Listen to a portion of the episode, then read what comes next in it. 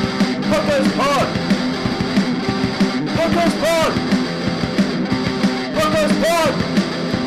Puckers, Puckers Pod!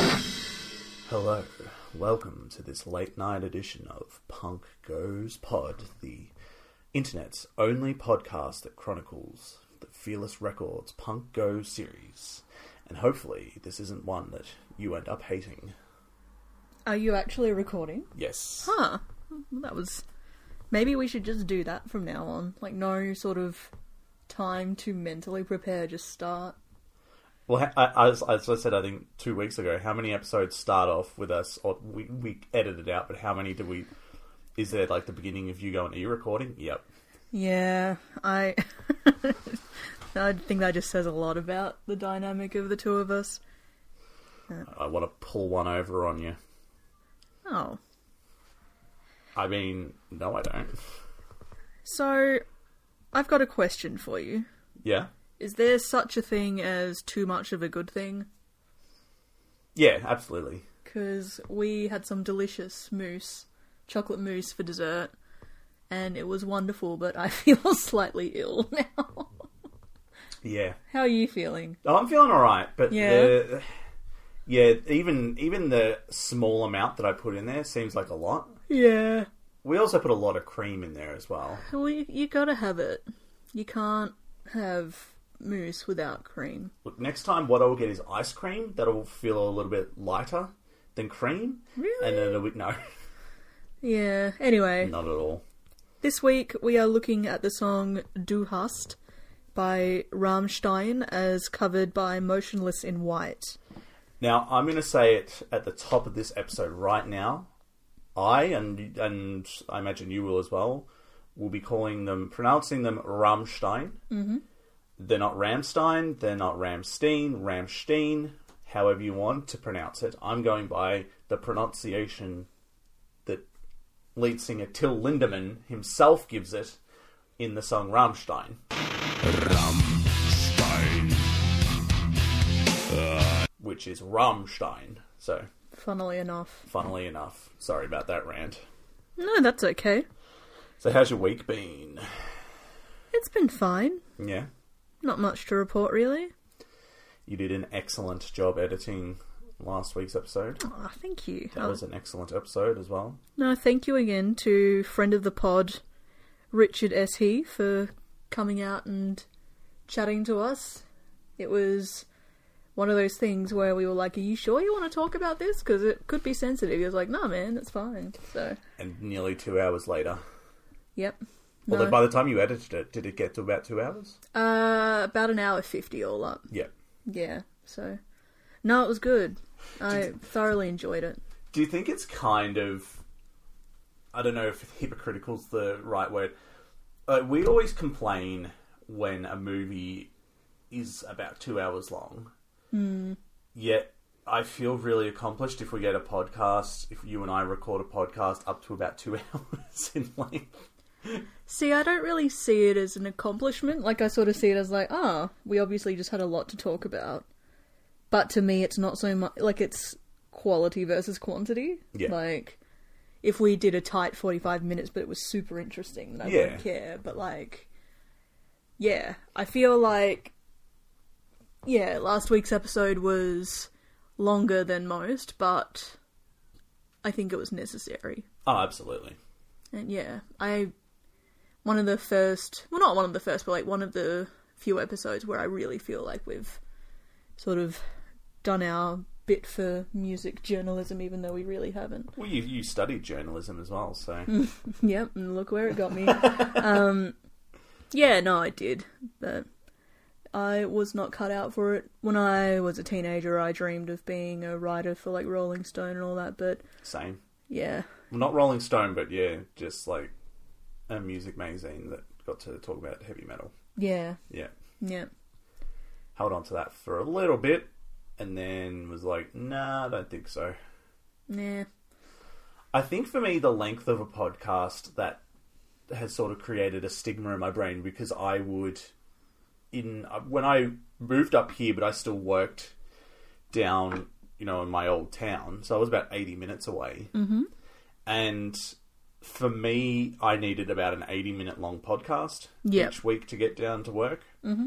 Or else I'd need to be changing podcasts while driving, which I wouldn't do because it's illegal. Yeah. Yeah. I that is one of the Wink. that is one of the things I do not enjoy about driving is needing to set up your music for the length of your drive. Because not like not even just because it's the like following like the laws of the road and all that, but like I hate like I just do not touch my phone because I'm just like god no, like I'm not going to risk it. Yeah. But yeah, the amount of times I have had to pull over and like sit there and like change everything before Yeah. I start again because I'm just like, and I don't like that. I like that because you're telling me you're a safe driver. Ah, look, So- what can I say? I yeah. Anyway, I don't know. I s- yeah, I don't know what I'm saying. Shall we uh, kick into it? Because I know you've been so excited for this all week. Yeah, I guess. So I mean, I've been, I, I, I actually have been very excited for this, but you have just been, you have not been looking forward to this nope. at all. So let's talk about Rammstein. So Rammstein were formed in 1994 and they hail from Berlin, Germany. Uh, Sam is queried here, our first European artist, and I believe you're correct. K- Kind of, I guess. With um, with White Lion, they the lead singer was European, but, Oh yeah, but li- li- you know, formed the band in America. I assume probably was in America for a long time before, like maybe went over there and then yeah, Mm. formed the band. yeah, But yeah, I'm pretty sure that is it, and it's probably gonna it's probably gonna hit me at like halfway the halfway point of this episode, and I'm gonna scream out, "Actually, no! We did the Venga Boys. that would be great. Are the Venga Boys European? I don't know. Yeah, I don't know. So the band got their big break after winning a local contest where they were able to record a demo and send it off to different record labels. I'd be so curious to know what those other bands were and what their styles of music were, Yeah, because I'm just imagining, I'm imagining stuff that isn't Rammstein, that's not that heavy and industrial sounding and weird. It, yeah, I'm picturing like either polar opposite to what they are, like just lots of different stuff, and somehow miraculously they made the cut, or it was entirely like industrial Yeah. stuff, and they were better than the rest of them. Um, yeah, no, interesting one. It's a, it's a cool competition to win though. Like, yeah, get your stuff recorded and then, you know, send it off to people. Yeah, I guess it's kind of similar to, I guess, sort of similar to like a writing competition. yeah, I guess You so. know, you, you win it and then it gets you. I mean, you get money and it also gets published, so it gets put out there yeah, read essentially. Mm-hmm. So, as someone who's entered plenty but not won a single thing, you're a winner to me. oh, thank you. Uh, so in 1995, I don't know why I put 1995, not 1995. Nineteen ninety five. In 1995, uh, Ram- Rammstein began their working relationship with record producer JP. Oh, JPEG Hellner. I'm just going to let you take over. Uh, they began their working relationship with record producer Jacob Hellner, a you. relationship that has spanned the vast majority of their career. I believe it was basically their last album, which came out last year, which Mm-hmm. I think is a self titled album. I would need to pick that up, but I don't know. Um, yeah, I'm pretty sure he worked on everything else for them. Huh. Well, there you go. So, yeah. Don't know why, or, or, you know, again, I would need to look into that album, and I haven't because we're gone back to 1997 for this one, so. Yep. So they recorded their 95, their 1995 debut album, Herzalide, Yep. and we are not, well, I'm not German enough to, uh, to, you know, pronounce these words correctly. Mm-hmm. And you're not German at all, so I'm about as German as you are, let's be real. let's be real, I'm a little bit more German than you, but not by not by much. That that water's pretty diluted. Yeah. but still. Um, so they recorded their 1995 debut album. Hers like now I'm saying it, 1995. I'm sorry. Um, and I I made a note of this just because in my mind it's it's the most hilarious album cover. I think I'm, I'm just going to Google it while you describe it for our listeners. It's all right. So Rammstein has six members, mm-hmm. um, and a, a few of them are, are very built. So, like lead singer Till Lindemann, he's a he's a beefy man with like big muscles. And the album cover is hilarious to me because it's just them shirtless staring into the camera. They're all shirtless and oiled. And it looks like in the background they've just superimposed a picture of a giant sunflower or something. It looks like a gerbera to me. It's like yeah, a big yellow flower. Yeah. Yeah. It, so yeah, very 90s vibes, but like not the vibes I would picture to go with Rammstein. And then s I I look up their next album which has Du Hast on it. It's um what's it called? It's like Sen Sucked. Um Sensucht, so S E N S U C H T. Let me And that that definitely is like, oh, that's Ram- that's Rammstein. That is one hundred percent Rammstein. The next one, but there's something about this, and I'll get more into like my Yeah, feelings. that makes sense. I'll get more into like my my relationship with Rammstein. That sort of this album cover still is very Rammstein as well. The Herzalide one. Yeah? I don't know. I'll, as I said, I'll get into that with my relationship with the band Okay. but I just um, maybe remind me because I haven't written anything to go back to that. But Yep. yeah, I just uh, I just love it. I wanna I wanna put a big big old poster of that up on our bedroom wall Well, on the roof, so that these six German men are looking down on us, watching us as we sleep. So uh, the band has coexisted for 26 years with no lineup changes. that's cool. That's that's almost miraculous. Yeah. Yeah. like to just to, like to think nearly 30 years and none of them no one has left mm-hmm. even the wiggles can't make that claim to fame Hey now. well that's true though It is. but I it's, not, it's not like the sorry I am not in the mental state to have this conversation. all right I agree with you. It's very impressive. so okay the lineup consists of till lindemann on vocals richard Mm-hmm. z krusp on lead guitar paul landers rhythm guitar Oliver Rydell on bass, Mm-hmm. Christoph Schneider on drums, and Christian inverted commas Flake Lorenz on keyboards. Why do you think his nickname is Flake? I don't know, but he's the weird looking one of the band. Oh, that's not very Maybe nice. He is a flake. I don't know. Maybe maybe it's kind of like how we have flake over flake over here is when you're eating shark. Yeah. I don't know. I, I just don't know. Maybe he maybe he has eczema. Who knows? Oh, Jesus Christ. All right. Okay, I regret asking. That wasn't the response I was expecting. Well, it's what you got.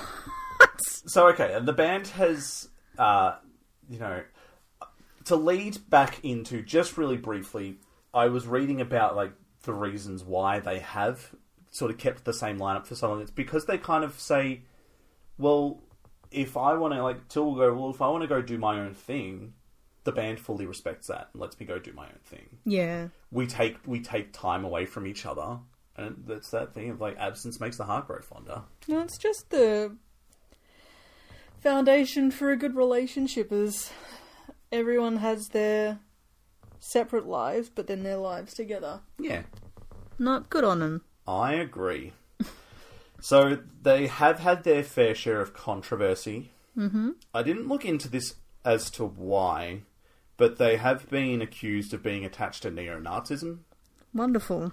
Uh, but they have staunchly refuted those claims. In fact, they're a very left leaning band. Mm-hmm. I wonder if it's maybe. I mean, they might have done something on stage or something that sort of made that idea. Who knows? But they, uh, so yeah, as I said, they're very, very left leaning. Uh, they are very um, supportive of the LGBTQI plus community. Uh, at, a, at a show in Moscow last year, uh, both guitarists Krusp and Landers kissed and embraced each other on stage, showing their support. I like that for some reason support is in capital letters here. Showing support! Uh, I didn't really notice that. um, and that that wasn't really received that well. Them doing Well. that in Russia. I mean, checks out. The, yeah, there was um, basically I think it was a journalist in Russia was like they're just doing it to piss us off. It's like, well, maybe, but they're also sounds like they're decent dudes who are like, hey, you know, love is love, and we should all Yeah. be equal to each other. Yeah, imagine that. What a Yeah. radical idea. Yeah, I know, right? Um, so I did watch the the live in Paris show that I think they did last year as well, and it's um, to prepare for this. I did not. And no, that's all right. I was not going to ask you to. I um, I watched it. I didn't watch it all at once. I watched it in little bursts because it goes for about two hours. Okay. So it's filmed by Swedish musician slash director Jonas Ackerlund. Mm-hmm. Uh, he was the former drummer of the Swedish black metal band Bathory. Yep. Sick band. Uh, he also then took that, or not took that, but he also then, from the ashes of the band that was Bathory, became a. He directed a. lo- He's directed a lot of music videos and even some films. So he directed the Lords of Chaos film, the movie about mayhem. Oh yeah. Yep. Um, and he also directed the film clips for Smack My Bitch Up by The Prodigy, Ray of Light by Madonna, and I Miss You by Blink 182. Yeah. I was literally listening to an episode of Blink 155 today where they were talking about Jonas, It was funny because you were in the shower listening to that, as I am when I listen to most musical things. and I didn't. I didn't even hear them say the name Jonas Ackland, and I was like, "Oh shit, they're talking about Jonas Ackland, aren't they?" Yep. They- While I was brushing my teeth, so it was like, mm "You knew what, you knew what I meant, though." I did. Uh, and also for you, he has directed the 1989 World Tour live. That fucking blows my mind. Like, I don't know why, but it just cracks me up. The the the dude who was involved in like the first wave of black metal And but just like is involved with Taylor Swift. I think it's more just the parallel. Well, not even no, they're not even parallels. Like the polarity of "Smack My Bitch Up" versus Taylor Swift 1989 World Tour. Like, I think it's just a matter of like you look at his catalog of work and it's just kind of like the dude works. He yeah, just works. yeah. I think it's like I'm not gonna. I don't really care who you are. I'm gonna do something interesting for you. Oh no, like I don't think it's so much him signing off on the people he works with as the other way around. Yeah, yeah, and that's probably a lot of it as well. particularly like 1989 taylor swift was still very rigid in terms of her marketing and Yeah. image and everything so like that to me is sort of like oh interesting choice like it, Yeah. yeah obviously he's very good at what he does but you just you wonder if there was any sort of hesitation on their part because of his previous body of work Yeah, anyway Um, yeah, I thoroughly enjoyed the Rammstein in live in Paris. Mm-hmm.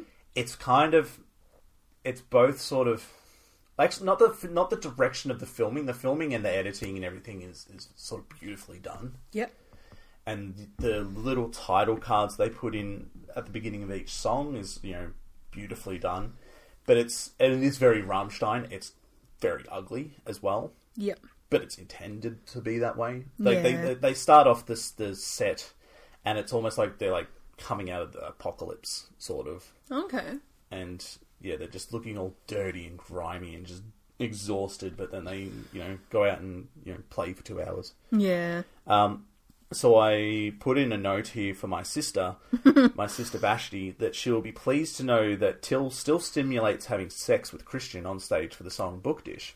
He also still simulates having sex with Christian, not Did I say stimulates. stimulate? Both. yeah, look. So it was a thing um, that he's been doing forever, that they've been doing forever for the song Book Dish, Yeah. which means, I believe, Bend Down, which is a song about BDSM. Um, and so Christian comes out with a dog collar and leash, maybe like a ball gag okay. and um, Till whips out a fake penis and pretends to have sex with him like thrusting at the beat of the songs. Like the beat, the, the rhythm of the song is like. dun, dun, dun, dun, dun, dun, dun, dun, dun, dun, dun. Okay. So he's thrusting during that, and then, and you're gonna make a face at this. All right. Let's try me. He fire hose ejaculates everywhere. Yep, you made a face. Ew. and it's kind of because I remember I remember Vashti showing me this, um, like showing me the video for that, and it's at this it's it is like a, it's like a hose, Yeah. so it is at this sort of stage where it's like if it was just like if it was a realistic proportion, it would be really sort of like uh, I don't know about that, but because it's so over the top, Yeah, in yeah. my mind, I am, I feel mature for laughing at immature for laughing at it, No. but at the same time, it's so overboard that I can't help but laugh at it a bit. Well, it sounds like they sort of. That's the campest possible iteration they could have done of that.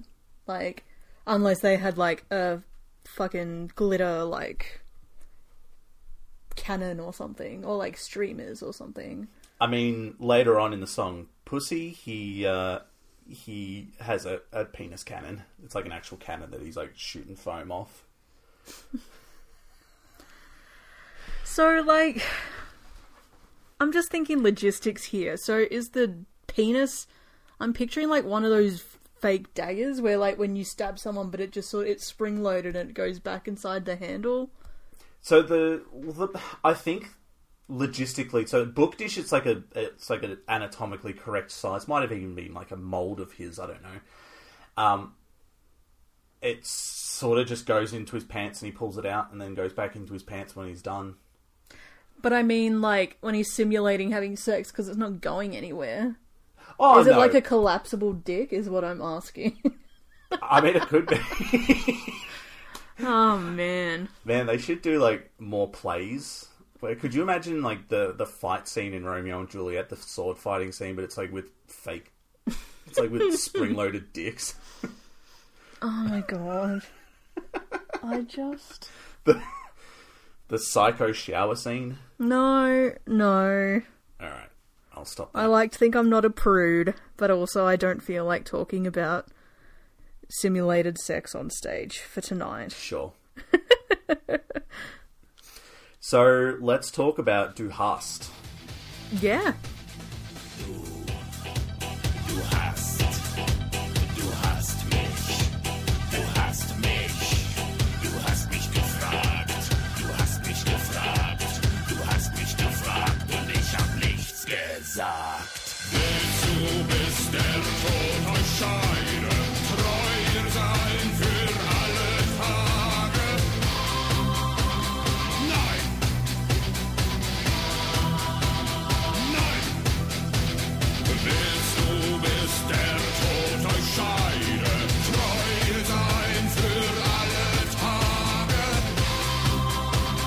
Nein! Nein!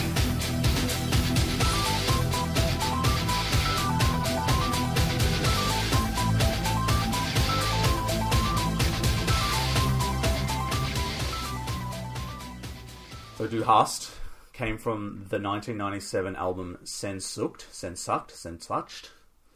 Um, that was the one I was telling you about before to look up. Mm-hmm. Uh, so that was their second album, and this was their second single. as well. Yep. The B side to this single was Big Dish. Yep. Uh, so Du Hast featured on The Matrix and was a playable song on both Guitar Hero 5 and Rock Band 3. That's cool. The title is a play on the homophones Du hast with two S's, meaning you hate, and Du hast with one S, meaning you have. Yeah. Okay. Which, when we listened to the English translation, I guess it's sort of you lose that bit, but then at the same time, I don't know which one's hast and hast. So, just a note on that, because yeah, I was looking up the English translation of the lyrics. And so, I believe they've released an English version of it where they do absolutely say, you hate. Yeah. But then, if you look on genius.com, the English translation of the German version says you have, so it does still have a s- somewhat ambiguous Yeah. feel to it, which I like. Um, so it charted at 97 on the ARIA charts, number 10 in Austria, 2 in Canada, 5 in Germany, 186 in the UK, and 20 in the US. I'm impressed that it charted so high in Canada. Yeah. I don't know, like, I just. Yeah. It doesn't seem. Oh, I don't They, know. they have a very thriving death metal scene in Canada. Yeah, and I guess they have, like, just a thriving arts scene as well. Yeah. Like, okay, I guess that checks out. So, thoughts on the band and thoughts on the song. Should I kick it off? Because Possibly. Because you have a lot more to talk about than I do. oh, I I kind of love Rammstein. Yeah, Um, Uh, do tell. this was a band that. So I used to get compilation CDs from my sister and brother-in-law for Christmas, oh, yeah. and so it was a lot of Marilyn Manson and some Slipknot, and they had some Rammstein on there. That's really cool that they gave you comp CDs, by the way. Yeah, no, it was. and I used to love getting my comp CDs from them, and Yeah. they used to like used to do you know comp DVDs with just film clips and stuff as well. So they would burn these CDs for you. Yeah. Oh, I love that. Yeah, That's no, it was, so it was really cool. Yeah. And so it was my sister that got me into Rammstein, Hey. and yeah, it was it was one of those things like you know we used to laugh watching Book Dish, and we would talk about Rammstein, and she would talk about her. Uh, her not so hidden crush on Till Lindemann, the lead singer. We and we spoke with her about it last a couple of weeks ago. Yeah. and it was still very much like, oh yeah, still very much you know love Rammstein, and now getting her kids into Rammstein as well. Which Sick. let's maybe you know wait until they're eighteen to see Book Dish, but. You know, uh, you know, my middle nephew is apparently learning German, and he's you know, sort of translating some of the lyrics as well, which is pretty cool. I still think I should get in while I can and get him into pop punk. he might already be on the, the beginning stages of going goth, so I mean, that would be cool. that would be cool. I, I c- cannot picture him looking goth, but that's fine. See, I can picture him going for like pop punk kind Oh, of thing. definitely. Yeah, so this is huge why, shorts, Uh, yeah, like Dickies shorts, Jenkos, a, whatever. a, a, an Atticus shirt, Ugh, sideways cap, yep, yep, bands, socks up to here. yep. I used to have socks. I used to have knee socks. yeah, I had a pair of white ones and a pair of black ones. Let me tell you something: knee socks are not comfortable. They are absolutely not unless you are like thin as a rake. They are really not They comfortable. are not forgiving to anyone who is beyond a certain size. But beyond a circumcised. Yep, beyond a circumcise. I um yeah, I loved my black my black knee socks, even though they felt like fucking death. I gotta say, never really pictured you ever wearing knee high socks, not even as like a pop punk aesthetic. I think I wore them because Joey Jordison from Slipknot had them Right. in a picture, and I was like, that looks dope. Because to me, knee high socks just makes me think of like private school. But this wasn't like this wasn't like socks up to here. This was socks that went up to about there. to me, it just makes it even funnier. Like it was basically like if I wore shorts, you wouldn't see any skin. it was like when you see someone who wears a long sleeve shirt underneath a sh- short sleeve shirt. Yeah, yeah. Just maximum coverage. So, Yeah, I mean, no, I I just Rammstein. It's it's one of those bands that you know again that I discovered as a teenager. You know, from my sister, shared that with her. Mm-hmm. Um, and it's still a band that I go back to a Yeah. lot. It's still a band that I listen to a lot. It's their sound is very. I don't know. It's it it has that industrial edge to it yep. but it's heavy as fuck. And it, it, it's that thing of it could be played in either a techno club or, you know, a metal club, a metal bar, essentially, and it would fit in either aspect. And I kind of, it's the most industrial I will ever get in my mind. Maybe Fear Factory. Fear Factory I was into for a while, Right. but I haven't listened to Fear Factory in years. I also like that I can listen to them while reading. because Okay, yeah, of course. I, 'cause- it's it's a music that I can listen to while reading that's not death metal or a video game soundtrack. Is that because it's in a different language so it doesn't distract you? Yeah. Yeah. Yeah, so I'm not clinging on to words. And that being said, I can also sing to it. And it doesn't matter if I don't know the lyrics, I just make it sound German and I roll my R's. Well, there you go. I just and I I feel like I mean I discovered the Black Dahlia murder I think first. Yep. but they're also a band that that is serious, but it's this weird thing. Like I was comparing them in my mind today to Leslie Nielsen. Do you know Leslie Nielsen from Flying High Yeah. or Aeroplane to Yeah. the Americans? They have their moments. Like they're a very serious band, and they have their very they have their dark imagery, their serious imagery, but they also have fun. Meaning Black Dahlia murder or Rammstein. Both. Okay. Really, but but yeah, Rammstein has their their fun. As I said, you know, they had this over the top moment where where Till ejaculates everywhere with just a ridiculous amount, and it's just like they can't look at that and go, "Well, this is the symbolism for the unfed masses" or something like. It's like, nah, dude, that's just funny Yeah. and they have like certain film clips as well are just funny. Mm-hmm. Like the Kind Lust film clip, it's them in fat suits, dressed up as as mafia men, playing in a garage, and they just like they get all sweaty, and one of them takes off their shirt. It's like they got like saggy man boobs and everything, and they're just having fun with it. The one of their latest film clips, it's a riff on a. It's just a riff on like the '60s beach culture in America, from like the Beach Boys, and, Right. and so like it's a Rammstein song yeah. while they're in like little bathers and like there's like girls on surfboards and all this crazy stuff, but there's still a Rammstein song playing. I like that. And it's quite it's quite cute and it is. It's like it's like their latest film clip. I think or Okay. their latest single, I can't remember what it's called. But then they do have like really, really like some of it is really unnerving. It can it can go either way. Yeah. It's like the Mine Tile film clip and the song. I think it's I can't remember what it's about, but it's kind of brutal. It's about something like a mother who killed her child or something, or like something to do with that. I can't remember off the top of my head, but that's like a that's just a really sort of harsh and unforgiving film clip, and the song it's just mournful. I don't know. I just I like that you could listen to it and it goes either way Yeah. and the sound just really resonates with me. It's not terribly complicated, Yeah. but it's you know most of it is catchy as fuck.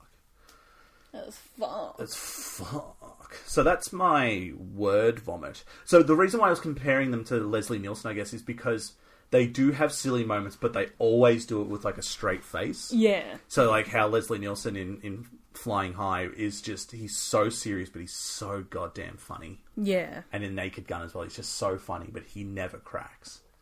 Yeah. Okay. Nice. You go on. What's why do you not like this band?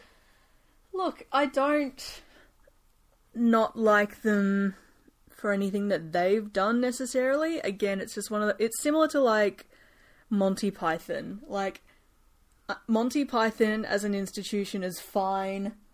I don't care for it, but it's more just because I associate Monty Python and also Rammstein with a specific type of person I went to school with, and that was their sort of their cultural awakening. Okay. Like, so when I think Du Hast, I just think of dudes in my high school classroom being all like, yeah, like, check out this fucking cool, like, music. But it just, it is so, like, I just associate it with, like, a really annoying, like, sort of edgy kind of, I don't know. Like, I just, yeah. I obviously have a lot of thing feelings to unpack around them, but I could see that though. I could see the Edge Lords it, taking. Well, it's taking just like flight. it's that sort of shock factor, like, Yeah. and yeah, like going to a religious school. There was just something a little more like nauseating about it. Like, yeah, kids that would sort of lecture other kids on like how to be a child of Jesus, but then they're like, oh my goodness, check out this really amazing band. It's just like, what are Mm. you even about? Like, um, yeah, I think you got to go back to like the mid to late nineties though, and that was a lot of musicians. Like, you know, who was the sh- most shocking person in the nineties was Marilyn Manson. Which I get. Nine Inch Nails. You know, But when it goes somewhat against who you say you are as a person, like these are the Okay, same Uh, yeah. people where, like, if they saw these people simulating sex on stage, they'd be like, "That's disgusting." so it's Like, not so much the band; it's the people you went to high school with. Yes, Yeah, but like, I'm sure you've had it before, where like someone you dislike really gets into something, and just on principle, you're like, "Nah, fuck it, I do not want to get into that." I don't know if I so much did that, but I've I've already explained this in, on the pod. It was when I would when people I looked at that I didn't necessarily like for no reason whatsoever, and they started listening to the same music as me. I was like, "Well, fuck you! you you're Yeah. not, you're not true metal." so I don't think I've ever. I mean, unless something gets associated with you know, yeah, like something wrong politically, but yeah, for me, it was more just like, well, I don't like you, but you're starting to like the thing that I like. and I'm not questioning myself and I'm not questioning that, but you're obviously a poser. yeah. For no reason. I was an idiot in high school. oh, we all were idiots. So, It's a rite of passage, just being an idiot for a few years and then growing up. do you know who's not an idiot in high school? Is the teachers. I don't know. Some of them are. Had few idiots teaching me over the years. That must suck sometimes. I can't imagine. Like, Being a high school, I, I I could teach uni. I could teach a like a film class at uni because people want to be there. yeah, High school, nah. no, Nah, nah, nah. If I, I was my most bold in my year seven SOS class. We had, and he was German himself. A teacher called Mr. Bayer, who was the librarian, yeah, and he just had no control over us. yeah. Ooh, my phone. Uh, he had zero control over us to the point where he said to me one day, like, we were just being shits. and I I acted this way because I told my brother that I had Mr. Barry, and he's like, oh, Mr. Bayer. You And look, I don't feel. fucking kids. I don't feel great about it, but Mr. Bayer said to me, he's like, Sam, you have an after school detention. And I said to him, Mr. I said, Mr. Bayer, no, I don't. And he's like, and you could see him just like calculating it in his brain, like, oh, he's not, ta- he's not going to, like, he doesn't, he's not going to do the after school um, detention. He's like, well, sit down at least. Aw. and I don't think I sat down. I that was as I said that was my most bold. That was possibly me at my worst. I got better after that. Were you trying to impress a girl? No, I No. just no. Well, there you go. I had I had the guitar for that. That's true. Yeah. So yeah, like listening to Do Husk tonight, I was just sort of like, oh for fuck's sake, like really cannot be bothered with this. But it's more, I guess, interesting with a big question mark than I remember it being again because to me it just reminds me of high school and just that sort of painful cringe thing of like everyone establishing who they are as a person and yeah i don't know Yeah. Who knows? yeah. What I do know is this song. I feel like this is if you say to someone Rammstein, they go, "Ah, du hast." Yeah. like This it's is- the only one I know of theirs, Th- really. Yeah, this is the song. Yep. That said, though, I don't. It's not their best song. No. to be perfectly honest, I, they get. I'm not going to say they get better because a lot of the songs on um, Herzalide, like Asha, Asha Zuasha, and Do Reek So Good, they're they're bangers. I Yeah. just I don't know. I feel like sort of listening to this song a few times, it kind of just lacks a lot of what they would really get good at. That lacks their sort of like it has their very distinct sound, and nothing is really different. But it's just like I don't know. It's just not as catchy as a lot of their stuff. It's not as it's not as heavy as a lot of their stuff, and it just even their film clip. It's just kind of like what's For going- this. yeah, like, Yeah. what's going on eh, here? Like, what what does this mean? It's also a bit again, just a bit sort of run of the mill, sort of dull. And this is like, this is kind of weird to say that so early in their career. This was their second album. This was their, I think, about their third single, all up. And it's just kind of like, well, this will get better, in my mind. Yeah. And yeah, it, uh, I mean, it does, in my opinion. Mm-hmm. But it just, like, I like it. Don't get me wrong. I do like Do Hast. I think it's a very good song. And, but at the same time, if you're going to do, like, this came from the Punk Goes 90s album, you're going to do a Rammstein song, you're going to do this song. Yeah. Real, realistically, you're going to do this song. Like, you're not going to do any other Rammstein song, Well, no. especially from the 90s. No. So, yeah, I, I and it's it's sort of, you know, we would have had to have watched the full or listened to the full English translation of it. It is a bit hard when it's in another language to sort Yeah. of really dissect the the language of it. So going by the, did you want to say something else? No, okay. So yeah, going by the English translation that is up on Genius. Like it's interesting, like it's cuz yeah, the verse is essentially you you have you have me or you you hate you hate me depending on how you yeah, read that ambiguity. But then to me, it sounds like the narrative is sort of just questioning whether you should be with the person you love, kind of thing. Like the chorus Do you want until death separates you to be faithful to her for all days? And then I think in the background they're saying yes, but then the actual lyric is no. So it's like yes, no, yes, no. okay, Um, do you want until death, which would separate to love her even in bad days? Yes, no, yes, no. what is yes in German? Isn't it yeah? Is that so? so In the there's like the lead up to the nine. There's like the could be like Yeah. "Ja, nine. Yeah, possibly. like the, the sort of like the high pitched kind Yeah. of yeah Um, so yeah, I find that interesting. Like, but again, I don't know. yeah I, I mean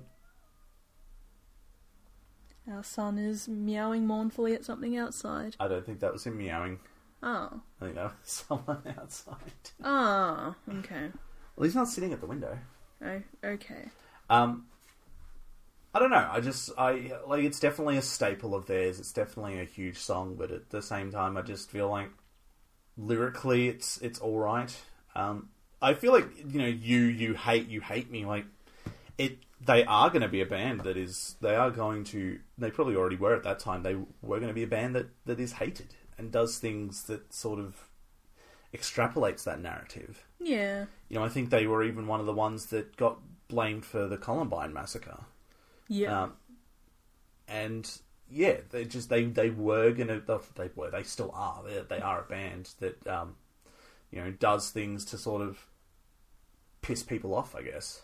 yeah, And that is a very metal, very punk kind of thing. Uh, I don't know. I don't know. I don't know what it is. Like I just I do like the song. I think still by the end of this, it might still be a hell yeah for me, or even just a yeah. Mm-hmm. But it's just, yeah, I just, you know, if I'm listening to, if I'm going through their greatest hits, it's not the first song that I pick up, yeah, but it's not a song I'll skip, yeah. if that sort of explains anything. It does. Should we talk about, oh, we did talk about the film clip, didn't we? Oh, I guess we can talk about it in more detail if you Like have it- anything to say. So it's the drummer Christoph Schneider is driving in a car with his partner, and he's getting ready for something. He pulls out a gun, tucks it behind his pants, behind his in between his Into pants, his belt. into his belt. and the rest of the band are they wearing man masks? I don't know. And it looks like it's going to be a scene from a mob movie where they're going to shoot him or kill him, but then they don't. They party with him, they light him on fire, they drug him, and he's fine. And then he walks out, and his partner looks horrified because she's been waiting outside for him.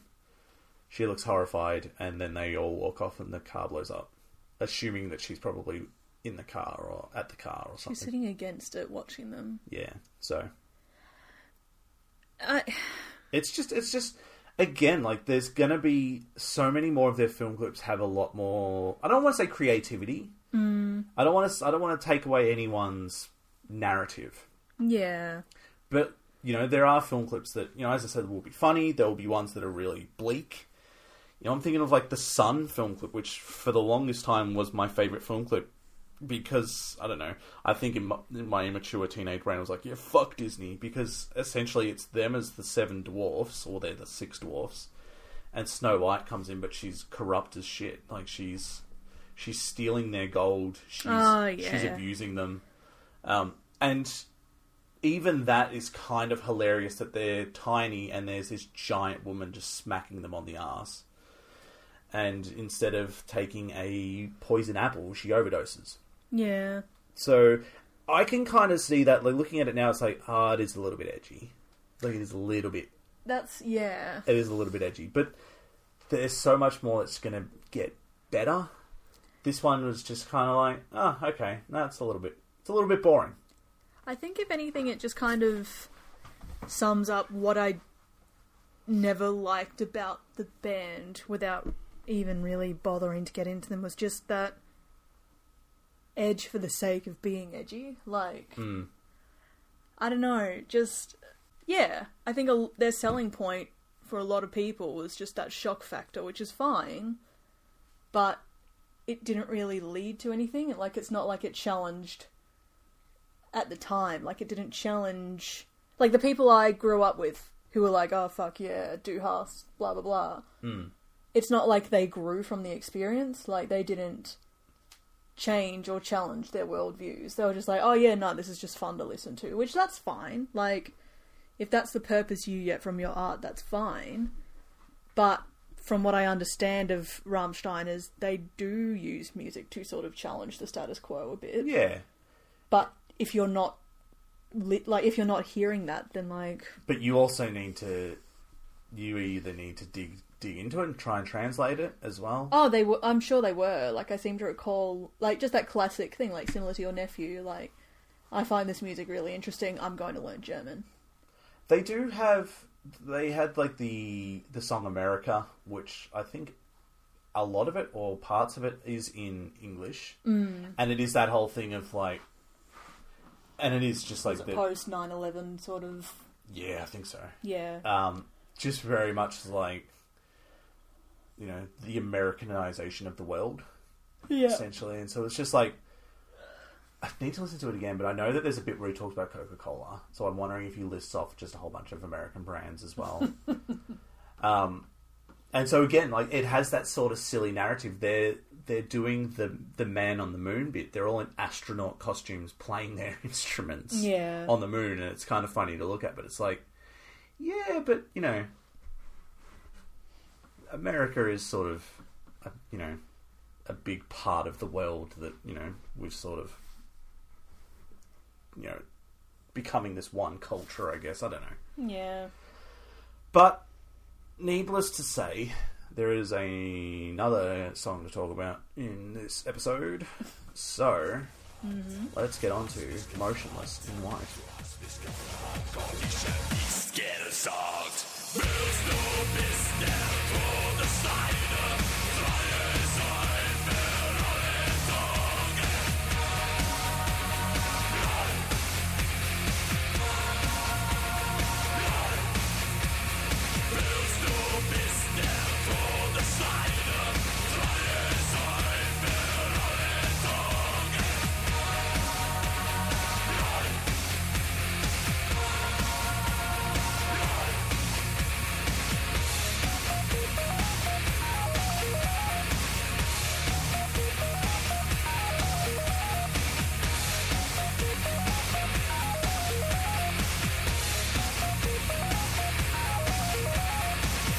Du hast, du hast mich. Du, du hast, du hast mich. So, did you know that there were uh, two famous things about Scranton, Pennsylvania? i sure did One of them was the US edition of the hit TV show The Office, which thanks again to Jenna Fisher and Angela Kinsey killing off every other Office podcast. I mean, they're doing the Lord's work in a sense. We we a little bit of insight into this podcast. This was initially going to be an Office podcast Yep. that I'm very glad we didn't do. Same. I also even before they did that was very glad that we didn't do that in the end. Yeah. I don't know. Like, we're absolutely adding to the problem of that whole movement of podcasts that just unpack every single iteration of a collection of things. But at least to our knowledge, there isn't another Punk Goes one. Whereas, like, The Simpsons, The Office, Yeah. like, all these ones. Surprisingly, I've not. I'm sure they do exist. I've not heard of a Simps- uh, Seinfeld one. I'm sure there is. I'm sure there would be. Yeah. Yeah, That, we can then be the first Buff Corral podcast. that would be sick. Yeah. Just call it Yo, what's poppin'? it's your pod, Buff Corral. It's the internet's only pod about your boy, Buff Corral. So the other famous thing to come out of Scranton, Pennsylvania. I shouldn't. I shouldn't say that. I don't know. I've never been to Scranton, Pennsylvania. They might have lots of famous things. Who knows? They might. But the other thing is Motionless in White, which formed in 2005. Mm-hmm. And this is a bit of a juxtaposition from Rammstein, who's had no lineup changes. Uh, the only original member is lead vocalist Chris Motionless. I say motionless in quotes, Cerulli or Cerulli. Yep. Uh, this is kind of a a thing that bands would, or people in bands would do, especially this kind of scene. Like I'm thinking of like the members of Avenged Sevenfold, how they've all got different names. They've all changed, Yeah. given themselves names. Like I think the lead singer's name is Michael, but he's or Mike, but he's M Shadows. Yeah, then And there's like Sinister Gates. Sinister and, Gates and Yeah. Zacky Vengeance and Yeah. R.I.P. the Reverend. on yeah. drums, and then there's people like Danny Filth from Cradle of Filth, and yeah, it just seems like that was kind of a thing that I don't know if it still happens, but a lot of Uh, people around the mid 2000s were sort of doing that thing. yeah. It was like let's give ourselves a name. Yeah. Oh, like I mean, case in point, you know, Christoph Flake. Old mate Flake. Maybe he just likes the chocolate. Maybe. So much so. So they were signed to Fearless Records for their first three studio albums, mm-hmm. but are now with Roadrunner. Yep. Meet me. Christ. They're they're a record label that I I'd need to check and They've num- had some interesting names on them, haven't they, they? they had some really interesting names, but they basically I feel like would mostly operate. And I'd I'd need to check up on this, but from like ten years ago, I remember they would they basically would have operated from their two heavy heavy hitters, which were Slipknot and Nickelback. Yeah. It's like, well, and I mean they had lots of other big bands. Um, I think Stone Sour, the Slipknot offshoot band, was signed with them. The Dresden Dolls were signed with them. Right. I'm, try- I'm drawing a blank. There are a few. What are you doing? Why are you going after the paint set? you can do anything in this house, and right now you're causing noise. You're making music. Boss! Stop it. You dingus. Yeah.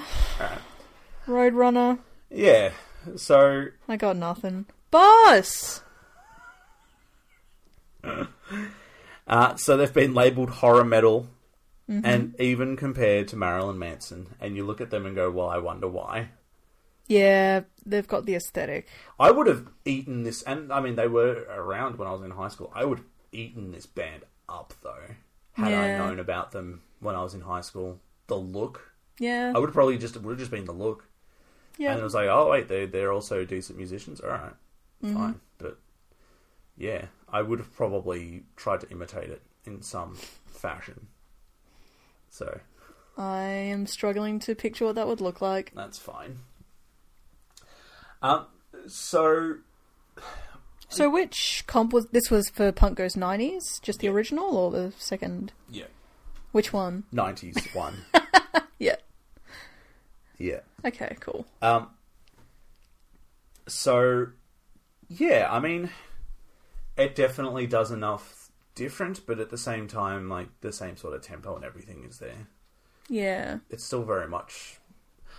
It isn't to the point of you're just copying, copy pasting this song. I feel like they're giving it some energy. Yeah, oh, definitely. oh, they're definitely giving it, and I would, I would strongly imagine they probably were pretty influenced by Ramstein to a certain degree. Um, so, yeah, I don't know. Sorry, I'm trying to find if it was on Punko's 90s or Punko's 90s too. I gotta say, this is not gonna go down as one of our best episodes. That's fine. I think I appreciate the cover because it's true to the original but without aping it entirely. Like they do sort of revive it a little bit for a more more for like the next generation essentially. It is very much motionless in white saying, let's do Do Hast. Yeah. Which I guess is, you know, the idea of each cover. Yeah. Um, yeah, sorry, this was on 90s too. so- Okay. That's okay. Yeah, I but like it is it does have that kind of metalcore flavor to it. Like the heaviness is amped up a bit. Yeah. Um, and then then it'll be amped up even more in the next cover that we'll talk about. Mm-hmm. Um, and I feel like I don't know. I feel like he's a very competent vocalist. Mm-hmm. I had a bit of a listen to their other stuff as well. They're um, again, this would have been a band I would have eaten up as a teenager. Do you reckon you would listen to them now? Or is it kind of like that moment has passed for you? Possibly. Yeah. Yeah, possibly. So you mean the moment's passed? Yeah, Yeah. possibly. Yeah, yeah. Um, eh, yeah, I don't think it's a band that I would seek out. No. But look, if we were to do another song from them, I'd go, okay, cool. Yep. Um, I I th- I think they have a very very cool look mm-hmm. that I kind of wish I could pull off as a thirty near thirty one year old man. Right. Which I mean, he would be a 30, 31 year old man probably pulling it off himself. Mm-hmm. Um, I So what is the look for people who haven't seen it before? oh, it's it's it. I mean, they've been compared to Marilyn Manson because they kind of look like Marilyn Manson. Like it's very gothy. Right. It's very sort of. I'm trying to think. Like it's kind of like goth, but with sort of hair metal aesthetics as well. Huh. Um, Okay. I guess. I mean, I'm not a fan of the band, so I can't really comment too much. Um, but it's just sort of like, like they wear a lot of the makeup and stuff, but they sort of have, I see what you mean. you know, yeah. kind of like the leather jackets and that sort of thing instead of, you know, cut off cut off sleeves and that sort of thing instead of you know, huge platform boots and lots of leather and you know, Right. So Okay. So to me they're sort of like a more core version of like metal or well, yeah. I mean, they are a metalcore band, but like yeah. They're the core end of the spectrum. and then there's a picture of them wearing leather jackets. Yeah, I just pulled up the same picture. Okay. I don't, I don't know. They about, all have very big heads for their bodies. I'm just going to go ahead and put it out there. yeah. Yeah. There you go.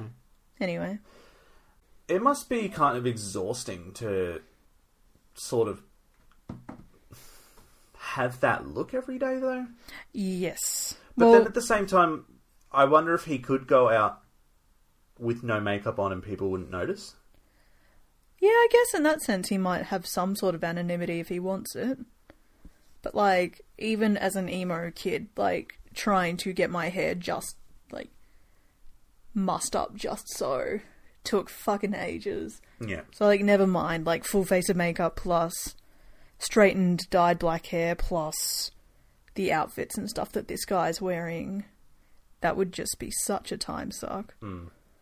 But it's I guess it's his thing, it's his career. I think one of the things about this that I'm sorry, and I will go back to what you were saying, which is that yeah, like I feel like I mean their music's very good, and I but I feel like a lot of their success probably does come from their look as well. Right.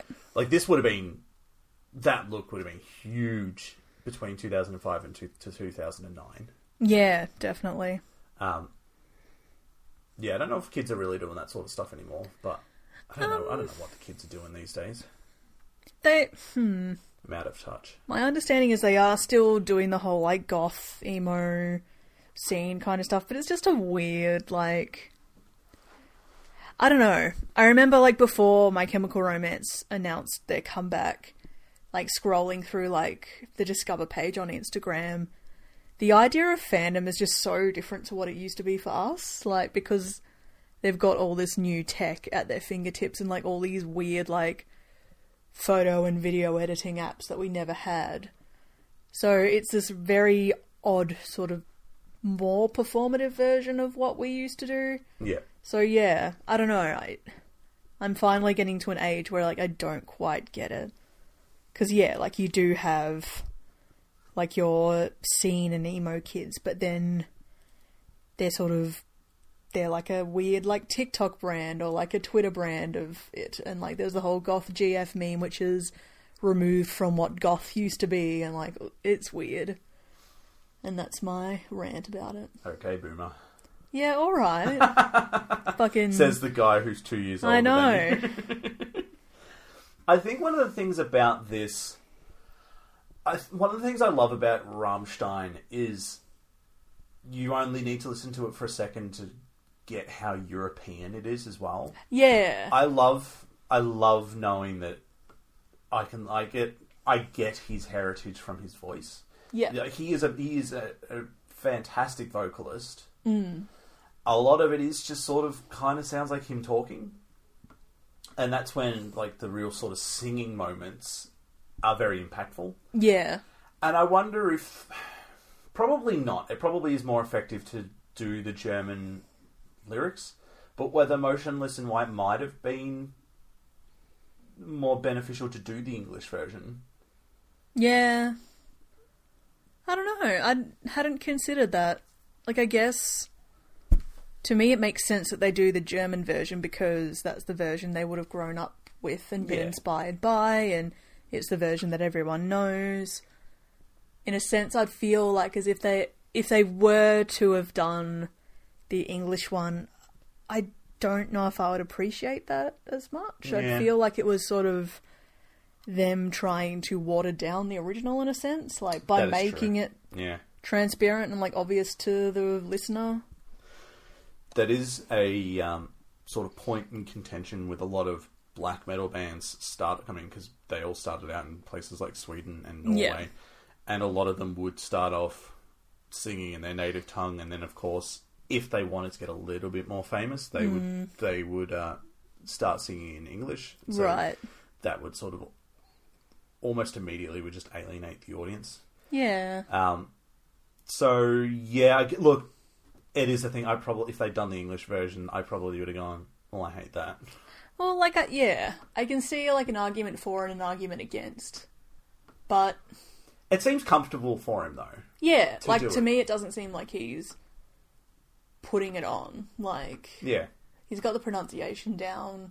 He obviously understands, at the very least, the what he needs to be emoting in his voice. Like it isn't just a sort of rote like do hast mish. Like he he's embodying it. I would need to listen to it again though. I don't think he rolls his R's. Rolling R's is hard to do as someone who Rah. Yeah, okay. As someone who can't do them, I was looking on YouTube the other day for how to roll my R's at work, but I couldn't practice for obvious reasons. How to roll your R's? Yes. I used to be able to, and now I can't. Okay, It, look, it's I'm not an attack. I am very self-conscious I about. don't have many skills. Okay, I don't have much money. it. I don't have very much I money. don't have very much money, and all I want to do is roll my R's, and you're not proud of that. You know, I'm proud of it. Okay. So, I'm just going to go ahead and say that I enjoy the cover.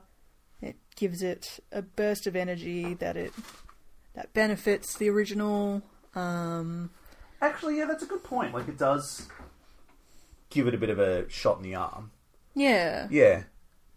Like I don't know, I like that it's sort of a amped up version.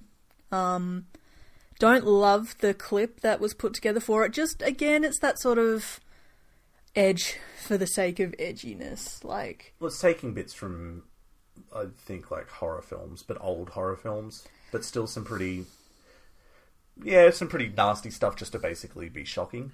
and that, yeah, like I don't know, just on principle, like I for instance, I don't listen to true crime podcasts. I don't enjoy things about murderers and true crime and just all the gory stuff because like we already know that things are pretty fucked. Like I don't need to know why, like the motive behind why someone like brutally murdered someone. Like it's because they were awful. Like to me, I don't need anything beyond that and that kind of stuff just messes with my psyche. So to see these kinds of clips where it is just like, hey, look at all this spooky shit that we're removing from like the original piece to just sort of give shock value and make you feel a bit icky inside. Like, I just don't need that. Would this be a good segue to say, speaking of murder, our next song comes from Australian deathcore band Thy Art is Murder. It sure does.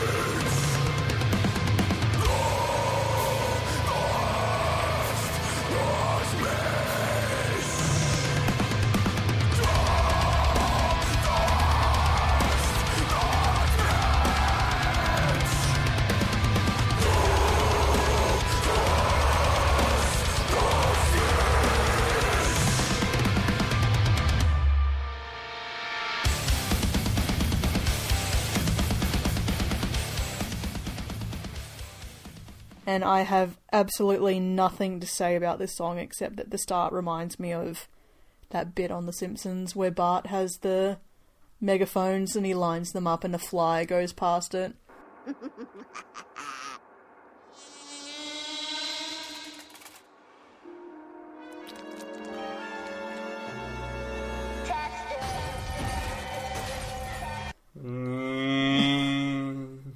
It, like that bit cracks me up every time I see it, but it's not until the fly goes past that it just makes me lose my mind. There's just something about the. I think it's the licking of his lips for me because he's. You can tell he's like gearing up for it, but he's so excited as well. He's, testing. he's so he he knows this is going to be great, and he's just like licking his lips in anticipation. So yeah, the only thing I like about this song is that the start reminds me of that bit. Well, I mean, yeah, I don't really like Thy Art is Murder myself. Yeah. Um, I have seen them live. I own one of their albums. okay. because I tried, I tried with this band, and just doesn't it doesn't work for me. No. Look, I had my spell through deathcore, mm-hmm. and it's not really something that stuck with me. It's not something that I'm terribly into. Look, if you're a kid who loves Thy Art Is Murder, then all power to you yeah.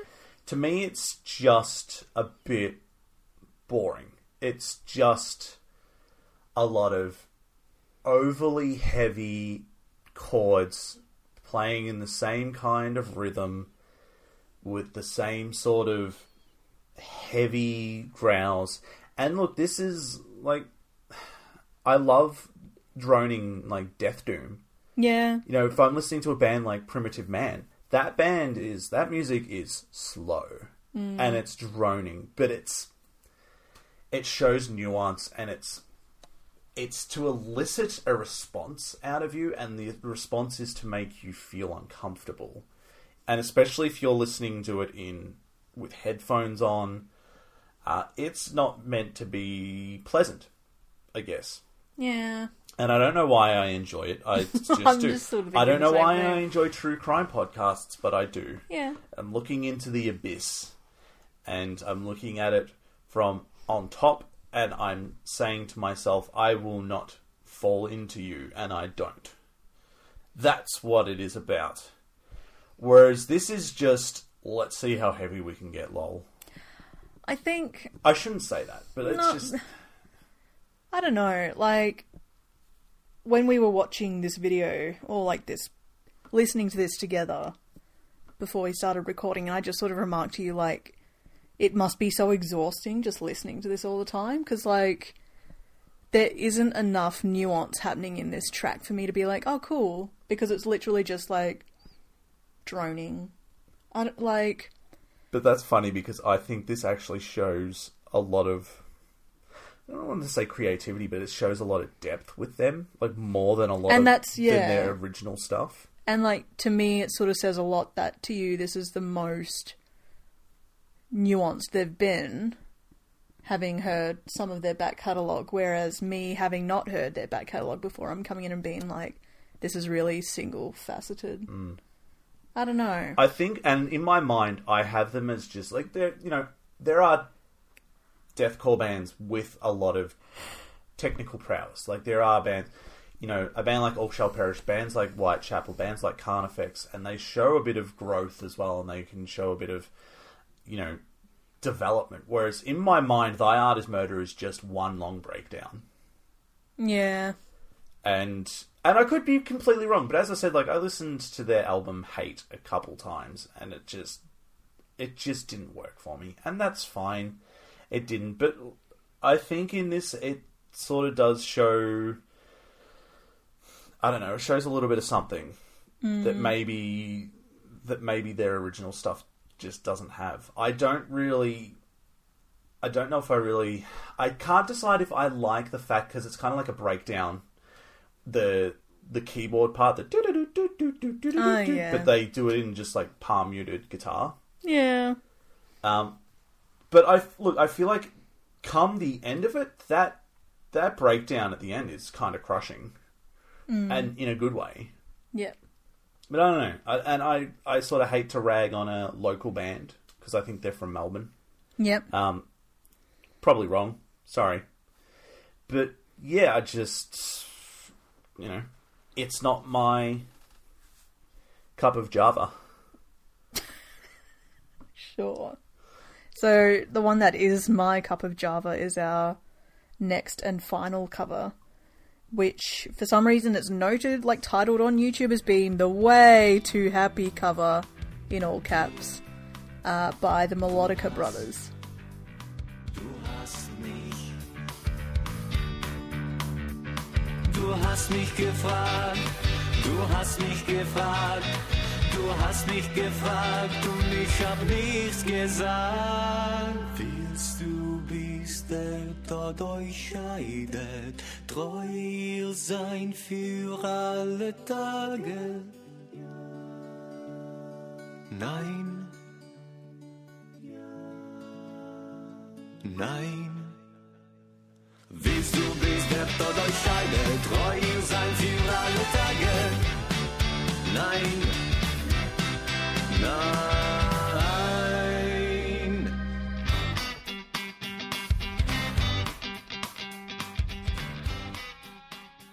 This cover fucking rules. How great is it? It makes me so happy. This is Du hast by way of Walking on Sunshine.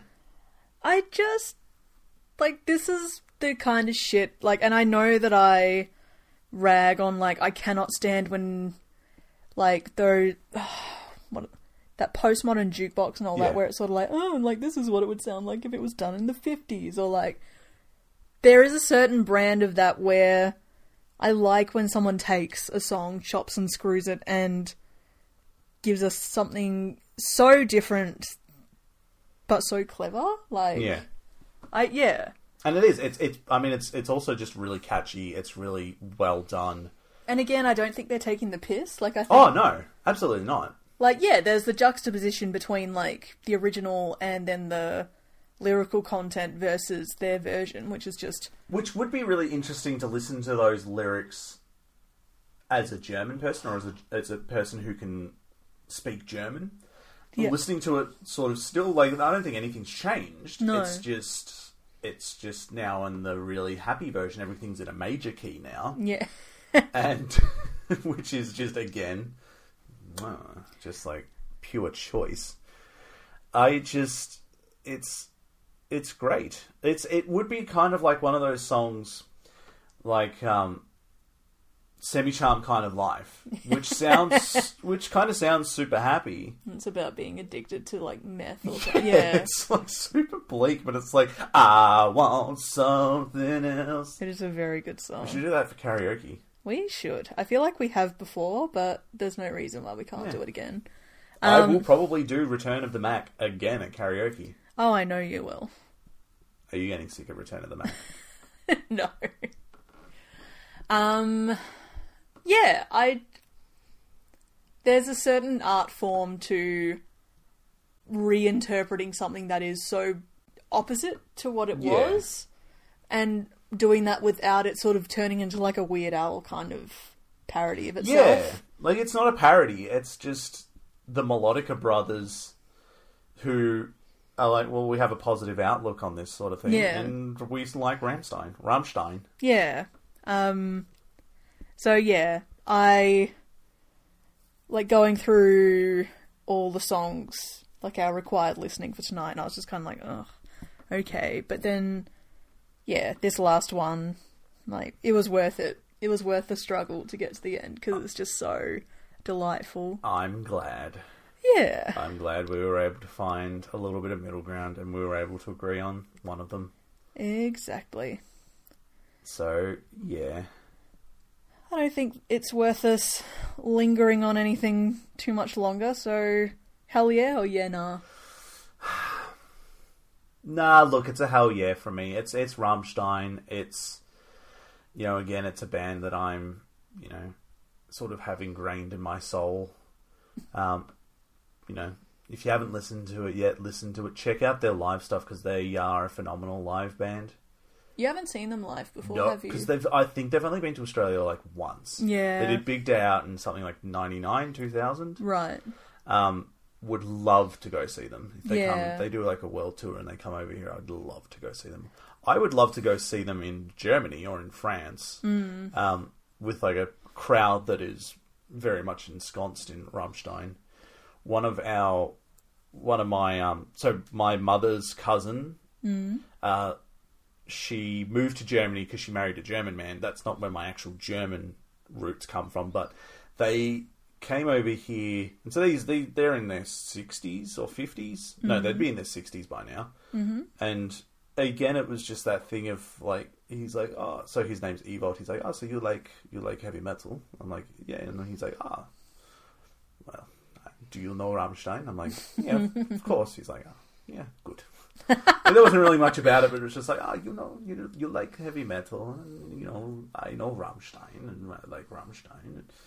It's just it's this thing that's like it would be interesting going to a place where it's sort of huge for everyone. Like you look at Yeah. the crowd, and especially like the crowd in Germany, and it's of people of all ages. Seeing Mm. Yeah. Rammstein. Yep. Um, yeah, look, if it's a gateway to other better stuff of theirs, then by all means. But I still think it's a hell yeah. Yep. Sorry, now you go. No, that's all right. So yeah, if they would ever come over here, that's where they would be one of those curiosity ones for me. Like I would probably go for the spectacle of it. Um, ultimately, I'll give this a hell yeah because listening to this as an adult helps me to realize that it isn't all just about edge lord kind of shit. Um. I mean, it's there. It is. It, there. oh, it absolutely is there, but yeah, that's where like the onus is sort of on the listener to pass like the and pass as in PRS P A R S E like pass the um like the shock value stuff as separate from the actual intent, the actual feeling behind what they're doing, what their motives are, that kind of thing. I'm going to show you one of their funny film clips when we get off. Okay, So either the surfing one or the one in the fat suits. sure.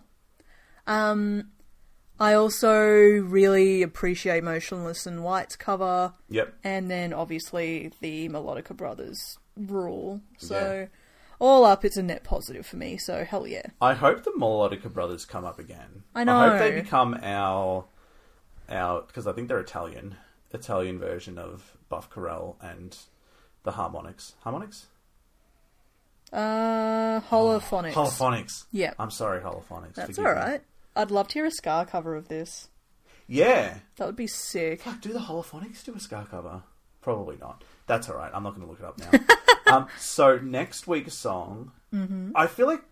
So we've had a couple of big weeks. This is kind of we're going to sort of slow it down again. Yep. we're doing going back to acoustic, mm-hmm. uh, coming from Punk Goes Acoustic Three. Ooh, sounds like uh, Tokyo Drift out there. so come out to LA. Why did I say that, say that's how weird? I don't Say know. That's So Weird. Come Out to LA Mm-hmm. by Don Brocco from Punk Goes Acoustic 3. Cool. Reggie Didge.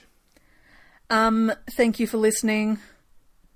Don't bother hitting us up. Maybe a reverse psychology will work this time. Crab walk to that comment section. Absolutely. Until next week, do hust.